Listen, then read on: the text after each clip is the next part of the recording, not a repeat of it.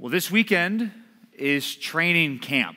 That's how you need to think about it. That's how I introduced it last time to you, but you need to think about this time where we're focusing on discipleship. And all we're talking about in these sermons is what does it just mean to be a Christian? What does it mean to live like a Christian? The very basic foundational things. That's all we're talking about this weekend. This is training camp from when we go back home. We've been studying the Gospel of Matthew, so I want you to grab your Bible and open it right on up to the Gospel of Matthew in chapter 11 is where we're going to start tonight. Last night you turned to 14 different passages. Tonight we're going to turn to 14 different passages. Um, that wasn't on purpose, but as I prepped this, I saw, well, we got some patterns going on here. And one of them is that there are two kinds of people when it comes to Jesus. That's a pattern that we see in the Gospel of Matthew. We see the crowds are always separated. Now, Jesus is going to talk about these two different groups, and he's going to say something about you if this weekend you decide to be a disciple and you turn from your sin and you say, I'm going to follow Christ, well, then Jesus has some things to say about you. And if you're one of those people um, that's still holding out, he's going to have something to offer you. He actually has an invitation. And that's really what this is right here in uh, Matthew chapter 11, starting in verse 25. This comes right after a whole group of cities refused to believe in Jesus. And Jesus calls them out and says, I have done miracles. I have done mighty works, and you still don't believe that I'm the Christ. And even more than that, you're not willing to follow me. You're not even willing to be my disciple. So he calls them out, and then he turns to the small group of disciples. And look what he says. This is Matthew 11, verse 25. At that time, Jesus declared, I thank you, Father, Lord of heaven and earth, that you have hidden these things from the wise and understanding and revealed them to little children.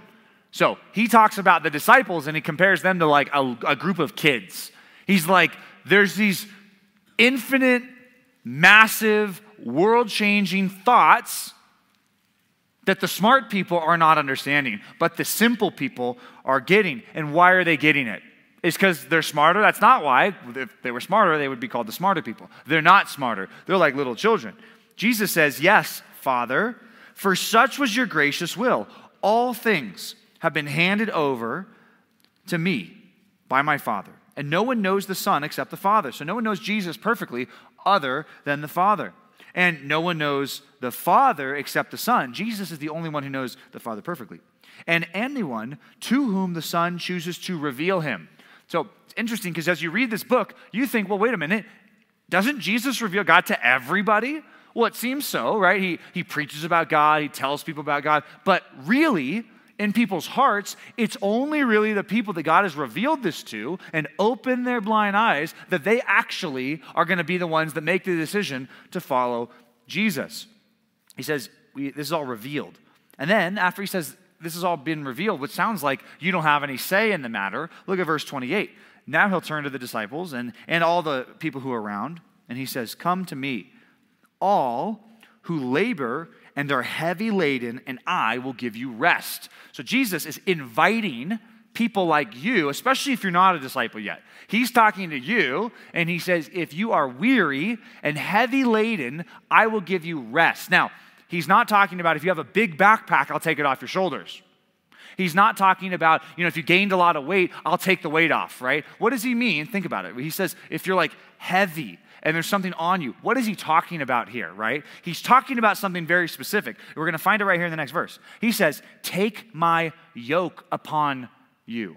So, a yoke is a figurative way that the Bible talks about the, the person that you will be a learner from. Look what he says next Take my yoke upon you and learn from me. It's this image. Uh, back in the day, they had these animals, and these animals would have big, like wooden, they look like necklaces, but what they were were, were stalks to keep animals going in the same direction. And he says, A lot of people have this big yoke on their neck. And he says, I can give you a different yoke. What does that mean? Um, he's saying that the people who were not believing in him, they were following some different teaching. They were following different, you know, spiritual guides. And he says, You're heavy laden because you got something on your neck that you can't shake off. He's talking about how these Pharisees and these scribes have made all these rules for the people to follow that they're not able to follow. And he says, I can change that for you. And look what he says next Learn from me learn from me. That's the key to understanding the next part of discipleship.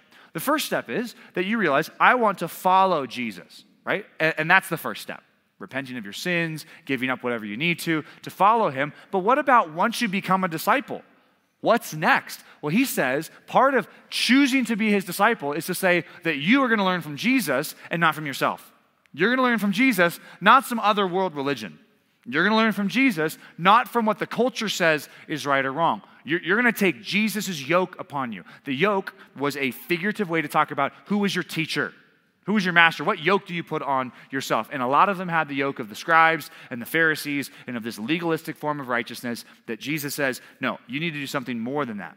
You need to be perfect. The only way you can be saved and be perfect is if Jesus is your Lord and he forgives you. Look what he says next. He says, Take my yoke upon you and learn from me. For I am gentle and lowly in heart, and you will find rest for your souls. Like he's offering these people something very, very good. He's offering them something that's life saving material right here. He says, For my yoke is easy and my burden is light.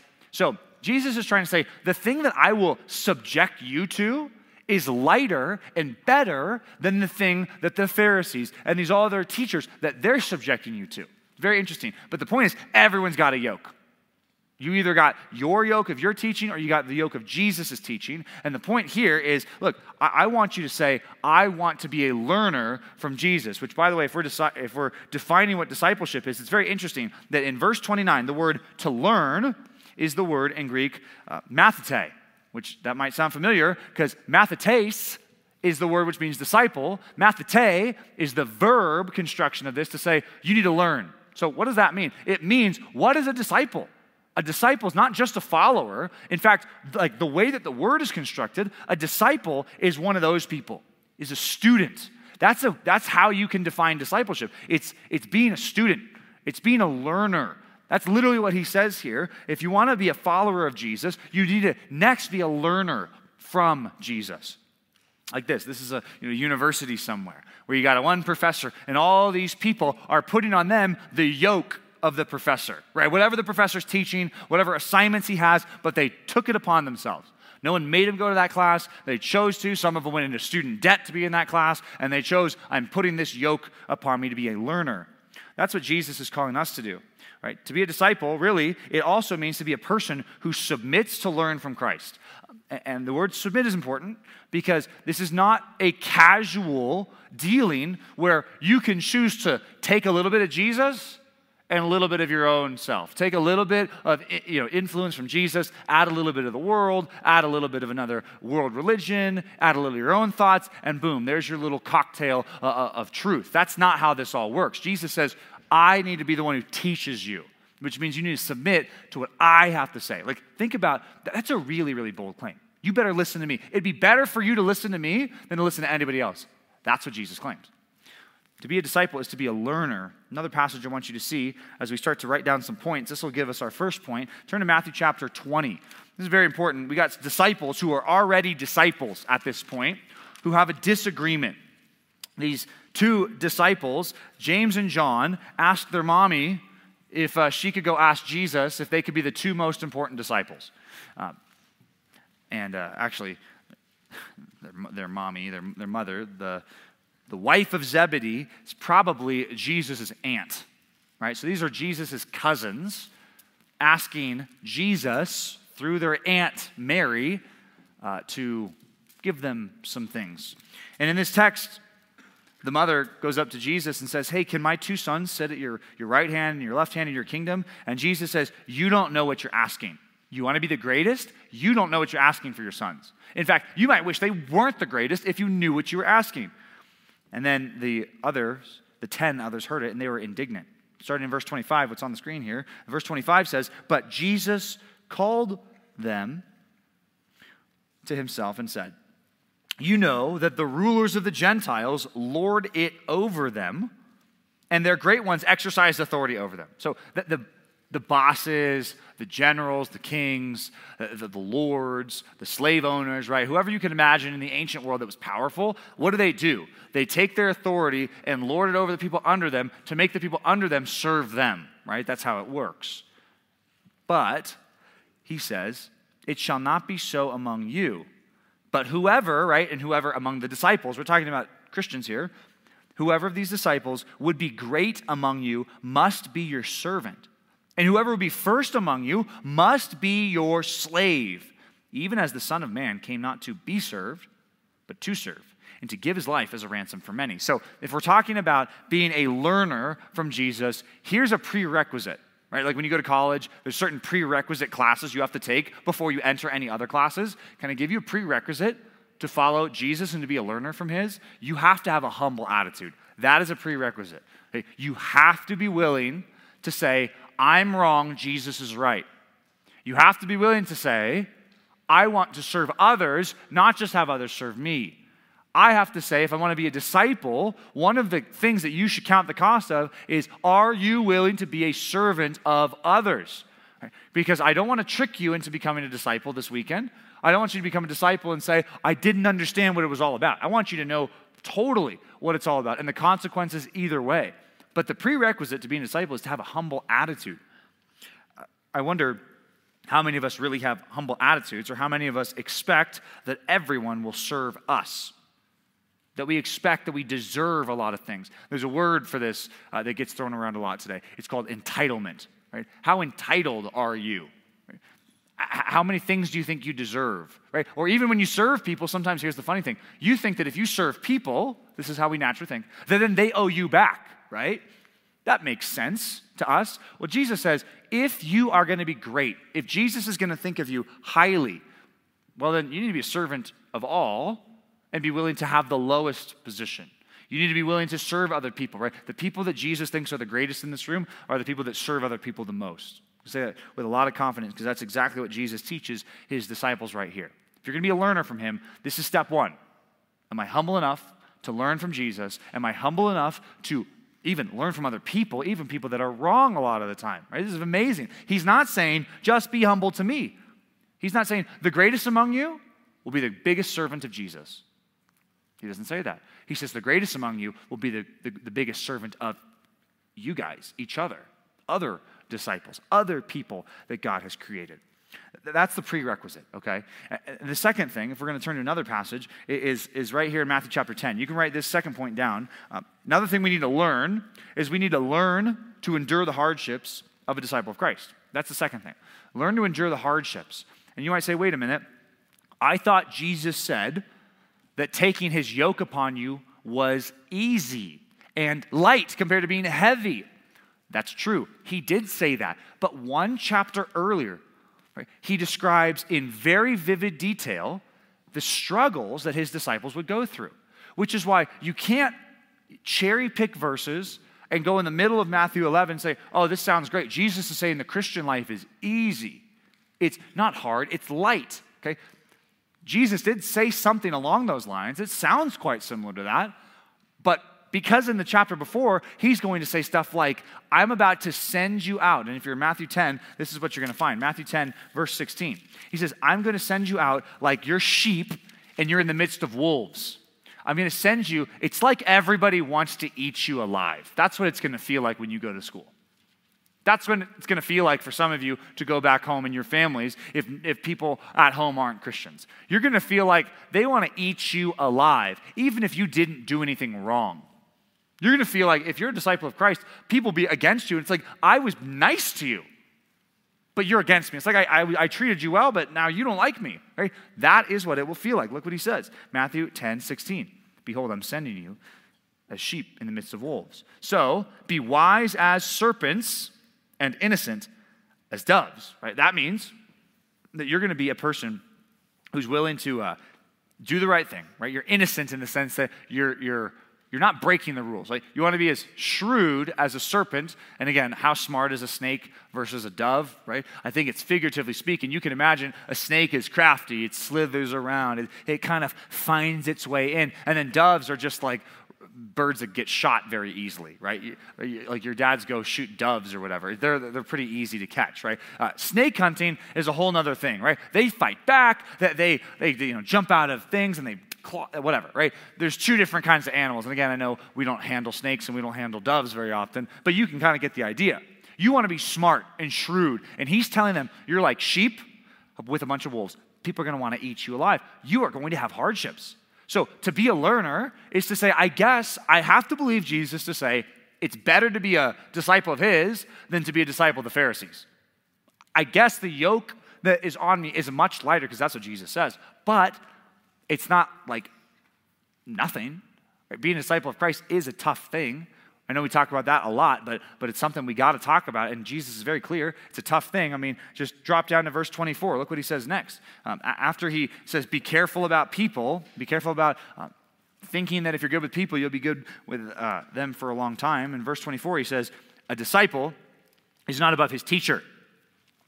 So, uh, a disciple and a teacher. What's a disciple? A disciple is a learner, a disciple is a student. You see how you can even get a definition of what a disciple is just by looking at the word teacher? You, if you don't know what a disciple is, you do know what a teacher is. Right? So, what are we talking about? We're talking about a, a student and a teacher. So he says, if you're going to be my disciple, you're not going to be better and, and you're not having an easier life than me. Oh, and by the way, he says, uh, a slave is not above his, his master.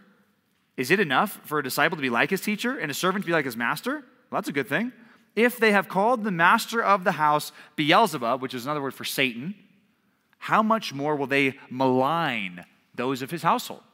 So, if you're a, a Christian and you're going to decide to be a disciple, one thing you need to do, just a warning for you, you need to be you need to expect to be hated like Christ was hated. You, you have to expect that. If you don't expect that, if you think what uh, we're offering and saying, hey, we really want to invite you to become a disciple this weekend, but it's going to be easy. It's going to be really easy. You're going to be a learner from Jesus, but it's going to be really easy. Uh, Jesus says it's easier than being a legalistic disciple of the Pharisees. That's true. But there will be some hardships, like being hated. And I want you to ask yourself the question just be mature real quick and, and, and honestly evaluate your own self. How much are you bothered by being hated by other people? Right? Be mature. Think about it, right? This is pretty self reflective. But doesn't it bother you when people hate you or malign you? Like they say stuff about you that's not true, or uh, they put you down. It's like, I didn't, I didn't do anything to deserve that. Does that bother you? It bothers me. It should bother you. It naturally bothers us, right? And Jesus says you have to expect that that's going to happen. So when it does happen, you don't freak out and you don't think, man, I don't know why this is happening. I don't understand.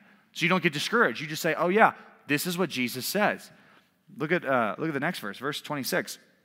Let's just keep going through the, the Gospel of Matthew, verse, uh, chapter 10. He says, So, have no fear of them.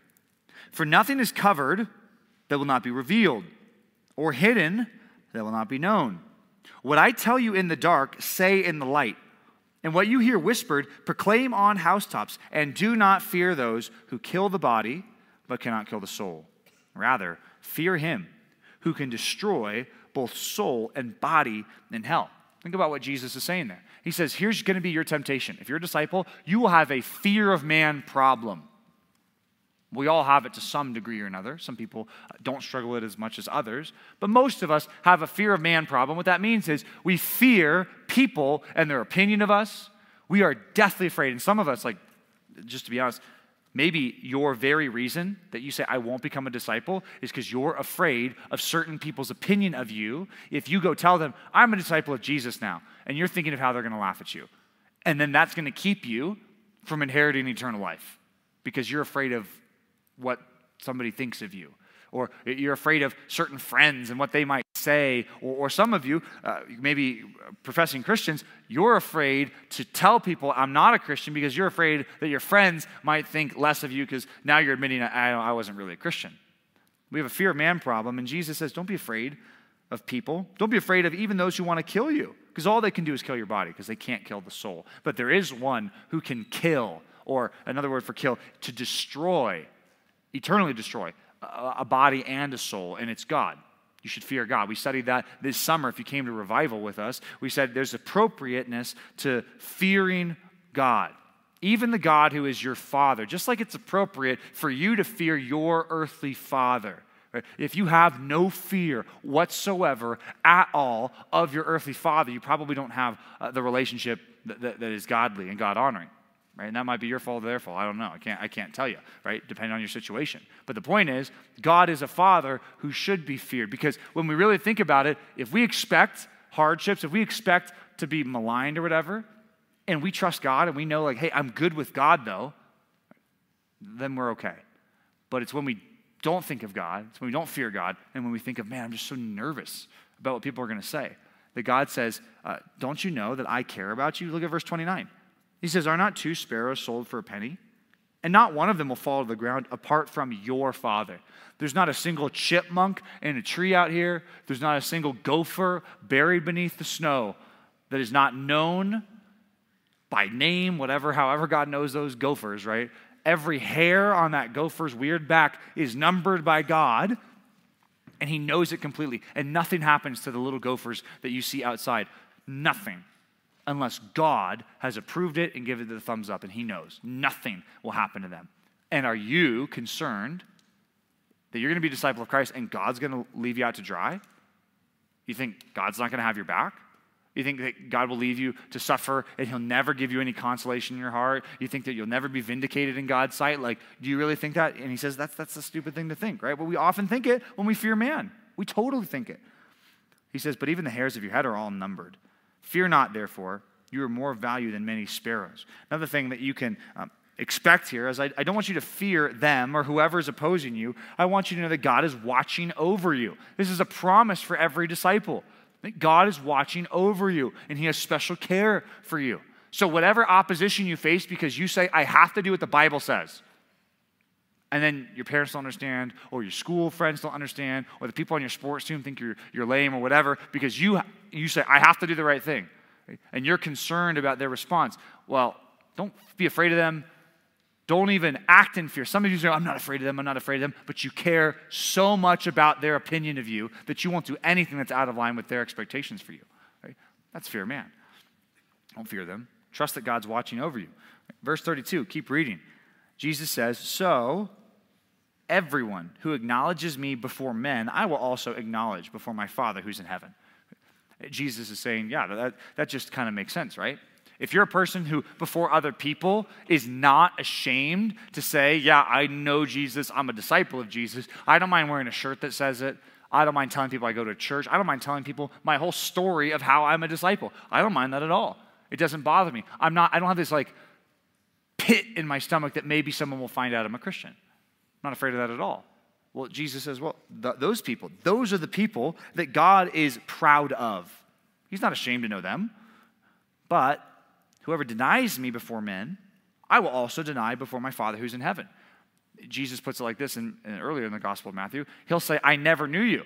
You're not one of mine. Right? And how is it evidenced in, in life? Well, because you were so afraid for people to know that you're associated with Jesus. If that's true of you, I'm inviting you, let's be done with that. Let's become a disciple who's not ashamed. And if you are a disciple, don't be ashamed of Christ. Don't be ashamed to be associated or connected to him.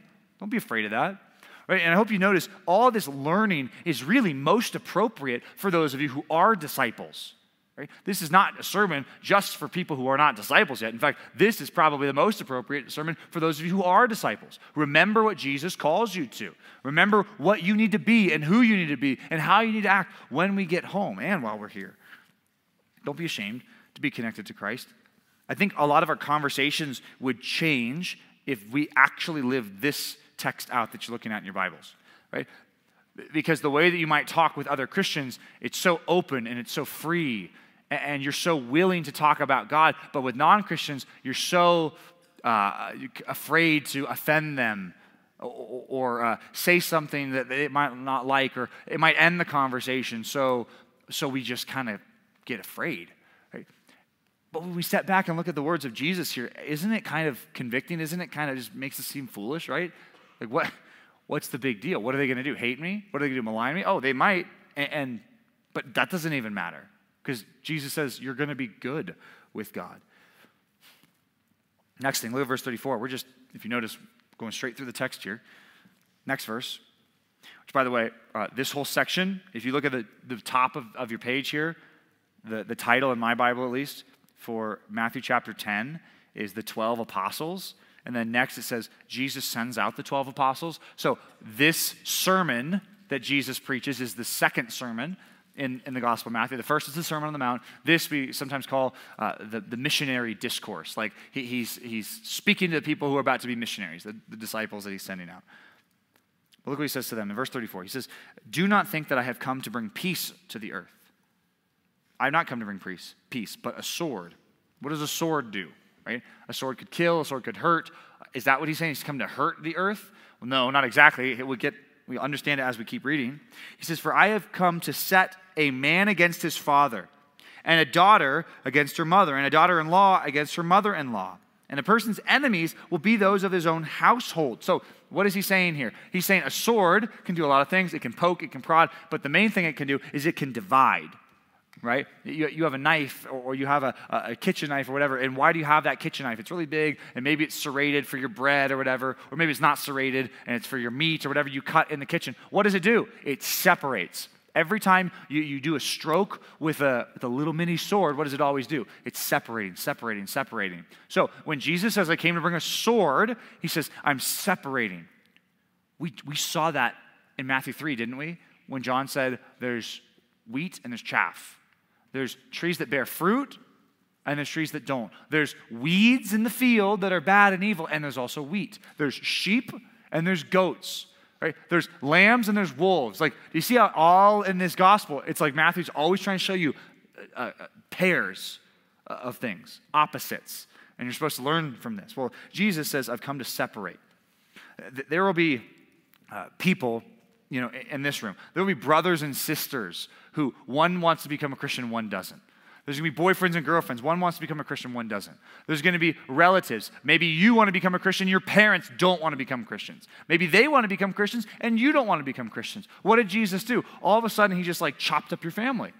And you can say, wow, why, why would Jesus do that? He literally says that's what's going to happen. Right? It'd be best of all if a whole family, a whole household believed. We see in the book of Acts, a lot of households all believed at the same time. And it's amazing, right? But sometimes that doesn't happen. And sometimes households are divided. And Jesus goes even further. Look at the next one. He, he says, uh, it's in verse 37. This is Matthew 10 37. Whoever loves father or mother more than me is not worthy of me. Whoever loves son or daughter more than me is not worthy of me. If you love anybody more than Jesus, and you're not willing to give something up, if you're not willing to have a hard conversation more than Jesus, right? If you love father, mother, son, daughter, right? Which for you, you don't have a son or a daughter, and you probably, whatever, maybe you love your parents, but they're probably quick on the list to get rid of, right? Because you're a teenager. But you got people that it's like, I, I don't want to offend them. I, I, I want to be right with them. And like, I certainly wouldn't want to be cut off from them if that's what Jesus asked me to be. But he says, if, you, if you're not willing to do that, you're not worthy of me. That's a weird, like, uh, have you ever thought, like, am I worthy enough to be with Jesus? I don't know. Sometimes we, we don't think that way. But Jesus says, look, if you're one of those people who, who refuses to do it, you're not worthy of me. So the, the response is if you if you feel that tug in your heart, like I do love father and mother, I do love son or daughter, I do love boyfriend or girlfriend, I do love friend, I do love sport, I do love whatever more than Jesus, that, then here's what I'm saying. Then let's learn tonight, let's learn to let go of that and trust Jesus more. Wait, I, I can have you write it down. You need to expect to lose close relationships for Christ. Expect to lose close relationships. Not all your close relationships. Some relationships will get stronger because you become a Christian, but others will get weaker. Some will have to go away entirely. Not that that's immediately the goal, just like he doesn't say, hey, if you become a Christian and your father or your mother's not a Christian, then never talk to them again, right? That's not what he says. In fact, you should do all that you can to influence them and to win them to Christ, but what will happen is they will cut you off. So your job is not to cut off father or mother or son or daughter, right? Uh, unless you've got some kind of relationship that's sinful. The point is to say, I, I want to do what I can to follow Christ. And if this relationship is held above following Jesus, then I guess I just got to be done with that. Verse 38, he goes on, continuing to talk about whoever's worthy of him. Jesus says, And whoever does not take up his cross and follow me is not worthy of me. Doesn't that remind you of the, the first verse we looked at this weekend in Matthew 16? If you want to follow Jesus, you want to come after him, deny yourself, take up your cross daily and follow him, right? Uh, he says, if you're not willing to end your life, and I'm not talking about suicide, he's not talking about that. And when he says, be ready to die, that's not what he's talking about. He's talking about placing your life in his hands and saying, not just like my death, but also my life. And for you, here's what that might look like your future. To say, I'm willing to let Jesus define what my future is going to look like. I'm willing to let Jesus define my future friendships, my future relationships, my future family, my future job, my future with my sports, whatever, right? I'm willing to let Jesus define my future. And I'm going to follow him in the future. Says, if you're not willing to do that, you're not worthy of him. Whoever finds his life will lose it, and whoever loses his life for my sake will find it. It's exactly uh, the quote that we studied later on. He repeats that uh, when he's talking to the disciples later basically what I'm saying. Next one value Jesus more than your life. Or, or you could also add, or anything in your life. But value Jesus more than your life. Here, he, he calls it in the most, uh, the most graphic way. Be willing to take up your cross. Be willing to say, my life is over, right? Because a person who carries a cross in the ancient world, you know what that meant? That meant they're walking to death. So they were sentenced to death, and then on the way to die, right? Because if you were carrying a cross, if you take up your cross, you weren't dead yet, right? You were still living, you're still alive, but your fate was sealed, right? So here's what he says. That's kind of uh, it's a negative picture, but that is kind of what some of us need to think about with discipleship. I need to be willing to take up my cross and say, I'm letting Jesus define whatever comes in my future. Verse 40, next verse. Jesus continues to talk to them. He says, Whoever receives you receives me. So if you receive a disciple and you love them because they're a follower of Jesus, it's like you're receiving Jesus into your house or Jesus into your friend group, which, by the way, would be an interesting thing for some of you to think about. There are Christians in this room who don't have good friends, and one of the reasons is perhaps because you haven't received them.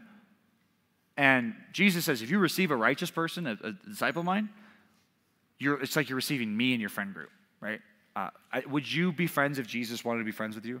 If he said, hey, let's hang out, would you be like, no, I don't think so? You'd probably be like, uh, yeah, like, what are we going to do? You, I, I, don't know, you set the agenda, right?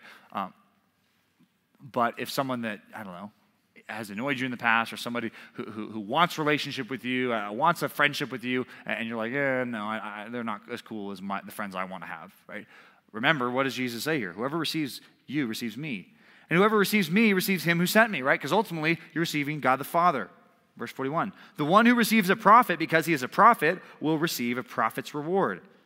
The one who receives a righteous person because he's a righteous person will receive a righteous person's reward. And whoever gives one of these little ones, even a cup of cold water, because he is my disciple, truly I say to you, he will by no means lose his reward. Remember, he's talking to these missionaries he's about to send out. He says, Remember, if anybody receives you, it's like they're receiving me. And by the way, if anyone gives you a cup of cold water, anyone helps you along the way, it's like you're doing that to Jesus, and, and he'll reward you for that. Last thing under point number two, I want you to expect God to notice and reward you.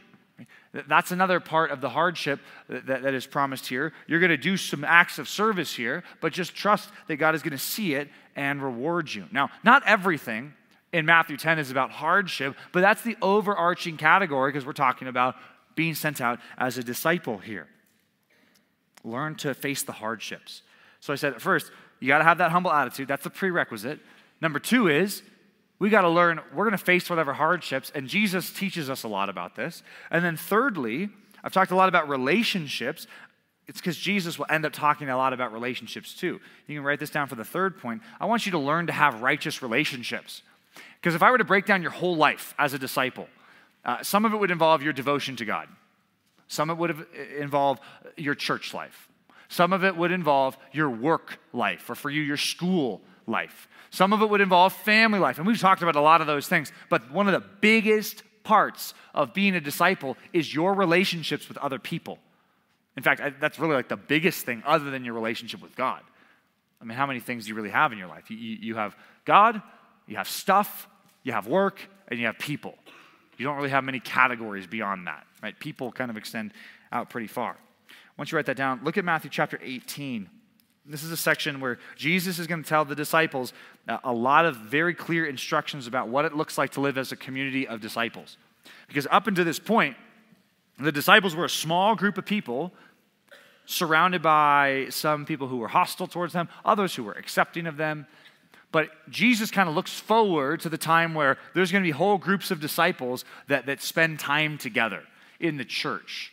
So, this is another one of Jesus' sermons. If you have a red letter Bible, you see all these words start to turn into red in chapter 18. This is another sermon, and this time it's to the disciples about what future church is going to look like. The word church shows up here, and there's no church yet, right? There's no church building, there's no pastor yet, there's none of that yet. And Jesus starts to give them instructions. So, we, as on the other side of this, we have churches, we have buildings, we have pastors, we have congregations. We can take a lot away from what Jesus says here about church. Look what verse 15 says. If your brother sins against you, go and tell him his fault between you and him alone. Okay? Why? Well, if he listens to you, you've gained your brother. So, this is what happens when you are an offended party. Someone did something wrong to you and it really, really hurts your feelings, and, and you can't just overlook it and you can't just get over it. Although that's the first step is, uh, you know, if, you're, if we're all doing this all the time, by the way, we would all we would be doing is confronting each other in our sin. So there's some glory in overlooking an offense, as Proverbs says. But if there's some kind of sin in the church, there's some kind of sin in a small group that, that, that shouldn't just be overlooked, right? Go and tell that person what happened between you and them alone. And if they listen to you, hey, you gained your brother. You have reconciliation.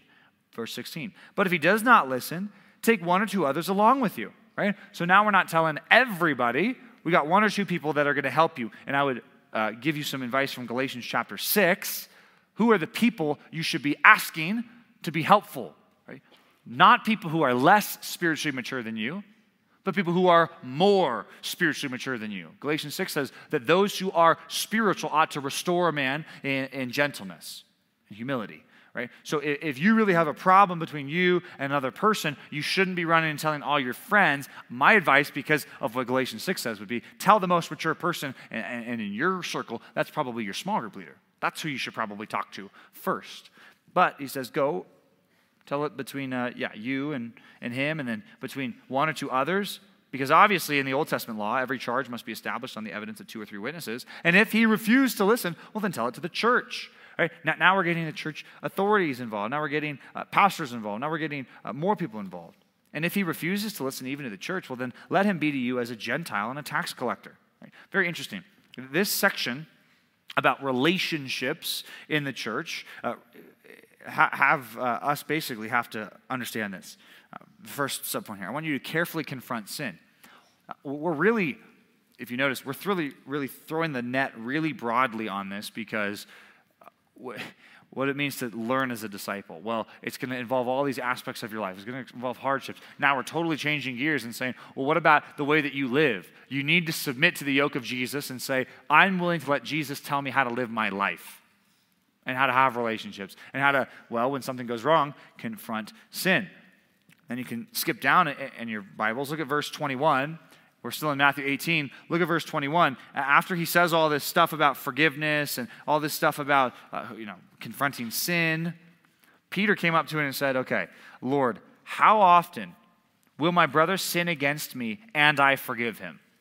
So he doesn't say, How many times will he sin against me? Because Jesus could say, yeah, he's going to sin against you a lot. That's how Christians are going to be, right? By the way, Christians will continue to sin against other Christians.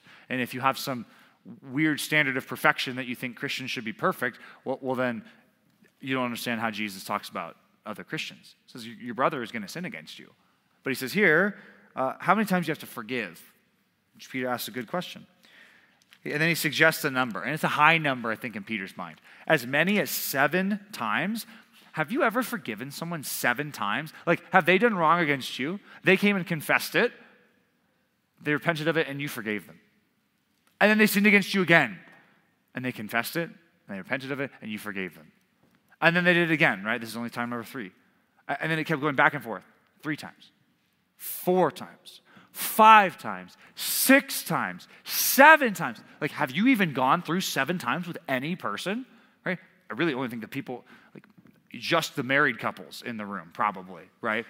That's probably even you with your siblings. How many times has it been like straight up confrontation and repentance and tears and forgiveness and hugs? Has it even been seven times with your sibling, right? I don't know. We kind of overlooked a lot of stuff in my house. It was just like, all right, brother, all right, you're good, you're good. Oh, I forgive you, we forgive you, right? Uh, but seven times is a lot. Jesus says, I don't say to you seven times, but 77 times. Wow. Has, has anybody done that yet, right? We'd say no. Why? Well, because uh, that would take a lot of time. And I guess if you lived with people for long enough and, you know, you haven't lived 77 years or, uh, you know, you're, you're just beyond 77 months. Oh, no, that's not true. You turn 77 months when you're like, uh, like eight or nine or something. Uh, nine. Uh, no, nine and a half, right? 72, that's 6, 12. Yeah, six, sorry, almost seven. There you go. Uh, Got to remember the chart, you know, the multiplication tables, you know what I'm talking about? Yeah, yeah, yeah. Um, 77 times is a lot to forgive somebody. I think Jesus uses this as an over the top number to say, look, you need to forgive more than you feel like. That's the next subpoint. You need to expect to forgive more than you feel like. This is part of what it means to be a disciple is that when you interact with other disciples, you need to expect, I I'm going to have to forgive. Have you ever put that expectation on yourself? I'm to need to forgive this person. I'm to need to release the debt. Hmm. I'm to have to get along with them. I'm to have to go further. I'm to have to love them anyway. Hmm. A lot of disciples don't think like this. That's why this is training camp this weekend.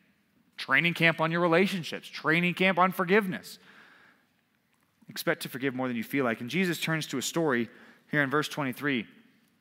And he says, Therefore, the kingdom of heaven. Oh, no, wrong. Wait, where did I go? Am I right? No. No. No, I was right. My bad. Oof. Matthew 18, 23. Therefore, the kingdom of heaven may be compared to a king who wished to settle accounts with his servants. And when he began to settle, there was one that was brought to him who owed 10,000 talents, which uh, in today's money is millions of dollars. Someone came to this king and he owed the king millions of dollars. So he was doing some very risky investments and it all fell through and he didn't have anything to give him. Tens of millions of dollars. And since he could not pay, his master said, Well, I guess he can't pay. What do you do? Well, back then, very strict rules about all this. You didn't just say, I declare bankruptcy, right? That's not how it worked. So I, I'm going to get my money out of you one way or another. And the way that usually worked was going to some sort of prison where there'd be slave type labor, where you'd be forced to work and forced to work it off slowly but surely. We saw that even as recently as 18 and as part of the 1900s. That when there was debts that had to be paid, you didn't just like declare bankruptcy and everything was cool, right? When there was debts that needed to be paid, the law could come in and say, you have to pay these. You have to do it. So he says that's what he did. And since he could not pay, his master ordered him to be sold with his wife and his children, all that he had, and payment to be made. Which you might say that's evil and mean. It's not evil and mean. It's not evil and mean. It was, it was righteous and just because uh, this guy knew what he was getting himself into. And the master says, I have to liquidate as, as many assets as I can. And I guess that means selling you. Well, out of pity for him, before that, verse 26, he says, So the servant fell on his knees and implored him, Have patience with me. I will pay you everything, which is probably not true, but you know, he says that. That's what we say when we're desperate, right? I'll do anything, I'll do anything. And out of pity for him, the master of that servant released him and forgave him the debt. So instead of saying, okay, I will release you, but now you're going to pay back slowly but surely what you ordered. Okay, great. You said you'd pay it back. Great. We'll, we'll get on a payment plan here. No, he releases him of the debt. This is a total reversal. In other words, he has to pay this own debt. He absorbed all this debt, this, this king did. He forgave him. Verse 28, look at it. But when that same servant went out, he found, like when he went out, it's like he just got forgiven. And when he went out of talking to that king, he, he found one of his fellow servants who owed him a hundred denarii, right? That was a substantial amount of money, right? A few hundred dollars, maybe a thousand dollars. That's a lot of money. If someone owed you a thousand dollars, would you say, I'd like that thousand dollars back? I think so. You might feel a little bit differently after you've just been forgiven tens of millions of dollars. You probably say, let's just, let's not worry about it, right? I don't, I don't want to hold the debt over anybody because I just had this massive debt that I owed released from me. Exactly. But that's not what he does. He went out, found this man, and seized him. He began to choke him, saying, Pay what you owe. And that's what it's like when you and I hold things over people when they ask for forgiveness, right? It's like you're choking them.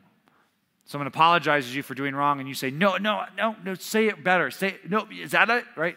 Careful. So his fellow servant fell down and pleaded with him, says, Have patience with me, I will pay you. Very, very similar to the other man's confession. And he refused. And he went and put him in prison that he should pay the debt. But when his fellow servants saw that what had taken place, they were greatly distressed, and they went and reported to their master all that had taken place.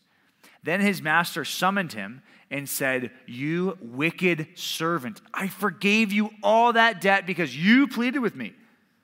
Should not you have had mercy on your fellow servant, as I had mercy on you?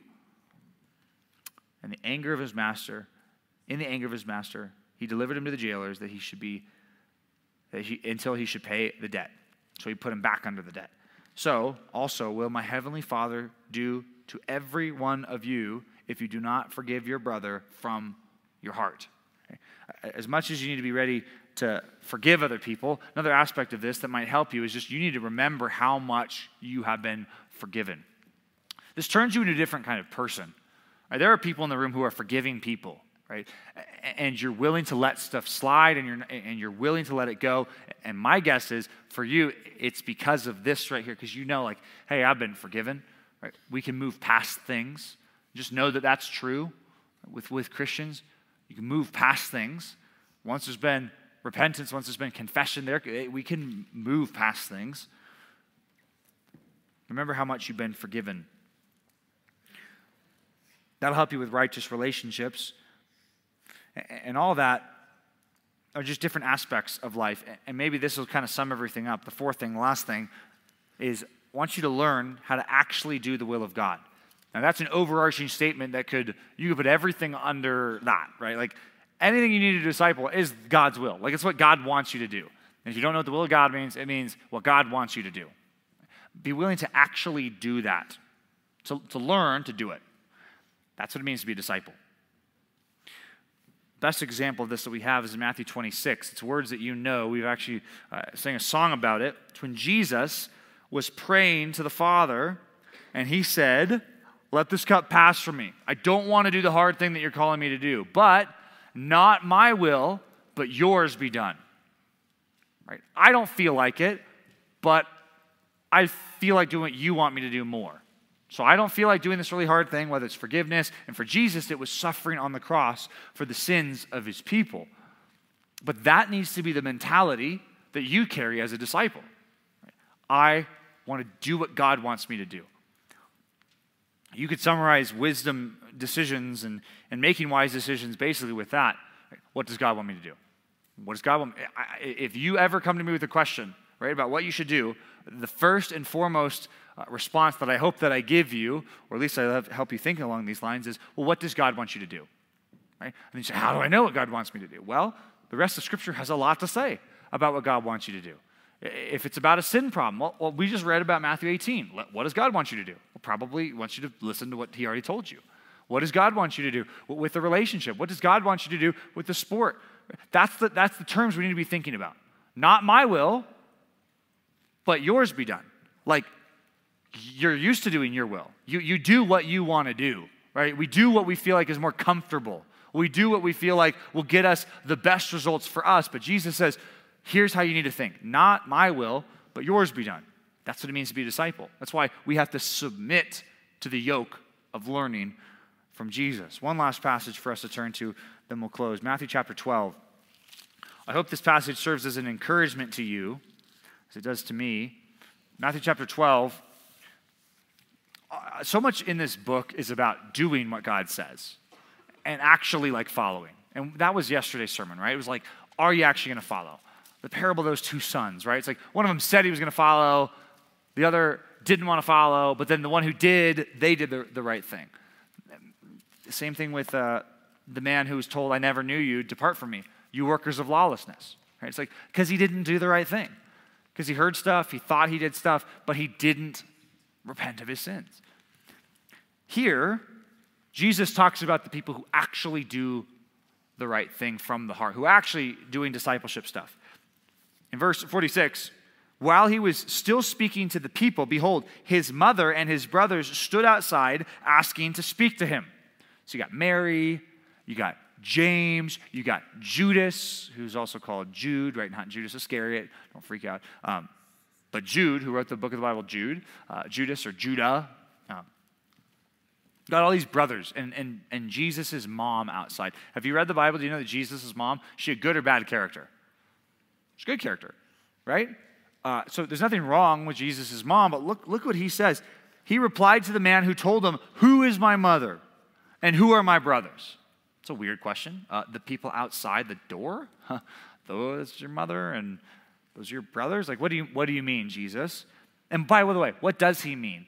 What does it mean to be a mother or a brother of somebody, right? Biologically, it means that, you know, you, you share DNA, but it also means a the highest level of connection that's possible, right? To be blood, to be family. Right? That's my family. He says, Okay, I have a question for you. Oh, my family's staying outside. Who's my real family? Who is my family? Well, good question. He says, and stretching out his hands towards his disciples. Right? So he's talking to a dude who says, Hey, your mom and your bros are outside. And he says, Who, who is my family? And he points at his disciples. He says, stretching his hands towards his disciples, he said, Here, my mother and my brothers. For whoever, not just those 12 or whoever else was included, there's probably other women, there's probably other dudes, more than just the 12 were with them, right? But whoever, that could be you, that could be me, whoever does the will of my Father in heaven is my brother, sister, and mother. Right?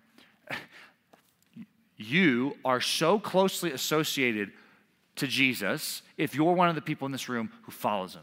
If you're a disciple, if you do the will of God, if you're the one at your family and at your school and on your sports team and you're the one doing the right thing, Jesus says, You're like, you're my family.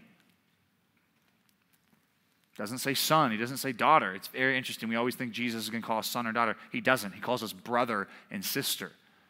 He says, God is our father. We're sons and daughters adopted of God the Father, but we're not sons and daughters of Jesus. We're brothers and sisters of Jesus. And for the old ladies, mothers, right? Because, um, I don't know, just to make the old ladies feel included, right? Jesus says, they're like my moms, right? I hope this encourages you as you think about what it means to follow, what it means to learn, that if you're one of the people that is doing this, Jesus has a very close relationship to you. He has a fondness of you. That's a weird way of putting it, but he, he, he loves you a lot.